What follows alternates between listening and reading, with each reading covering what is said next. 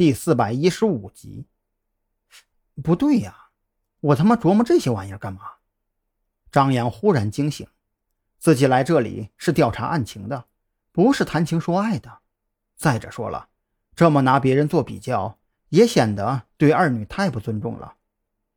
张扬摇晃着脑袋，用冷水洗了个脸，这才从那些乱七八糟的想法中脱离出来，点了根烟，趴在窗口处往外观望，耳边传来楼下阵阵吆喝声，看来楼下的牌局战况正酣呐。一直挨到夜里十一点多，一楼传来的动静终于小了一些。这让张扬非常纳闷住在这里的房客难道都不嫌吵吗？这样的老板居然还能开旅社做生意，也真是不可思议啊！终于，又过了一个多小时，牌局可算是散了。老板晃晃悠悠地将其他三个人挨个送走，直接拉下卷帘门回屋睡觉。可问题是，这栋楼除了这道卷帘门之外，再没有其他的出入口了呀！看这模样，后半夜永安旅社内的房客是无法进出的。尼玛，这要是在临海市，早就被房客投诉倒闭了。张扬目瞪口呆，他从未想过，这个世界上居然还有后半夜关门的旅社。很快，张扬就遇到了更奇葩的事儿。这位老板踩着重重的脚步，一路走上四楼。紧接着就是大力开门、关门的声音传来，好像还夹杂着一个老头的咳嗽声。张扬从屋里走了出去，蹑手蹑脚地顺着楼梯走上了四楼。这一层房间都比较大，属于那种老式的套房。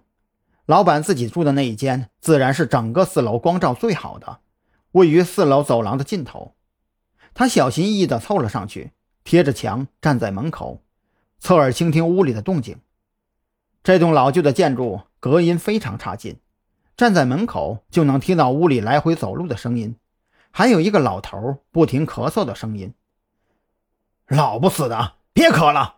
妈的，一天到晚伺候你，这都快三年了，你怎么还没死啊？老板的声音里满是厌烦，他用各种恶毒的词汇在辱骂着老人。张扬紧皱眉头。他觉得屋里的老人应该不是老板的父亲，或者是直系亲属。就算是再不孝的子孙，好歹也要顾及一下颜面吧。在这种隔音效果奇差无比的房间里肆意辱骂，岂不是招人画饼吗？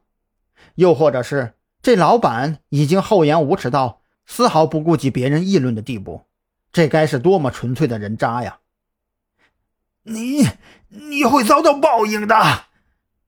老人又是一阵急喘，这句话几乎就是从灵魂深处嘶吼而出，听得张扬都有些鼻子发酸。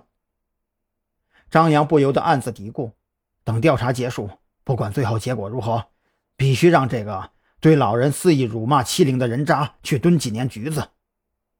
就在张扬暗自寻思以什么罪名把这位老板送进局子的时候，楼下忽然传来一阵急促的拍门声。来人很是急促，将卷帘门拍打的哗哗作响。亮哥，亮哥，开门呐！亮哥，你在不在家？听到楼下来人的喊话，张扬当即头皮一麻，赶忙折身就往回走。他的身形刚闪过楼梯口，就听到身后传来的开门声，以及老板粗着嗓子的叫骂：“谁呀？深更半夜的不睡觉，叫魂呢？”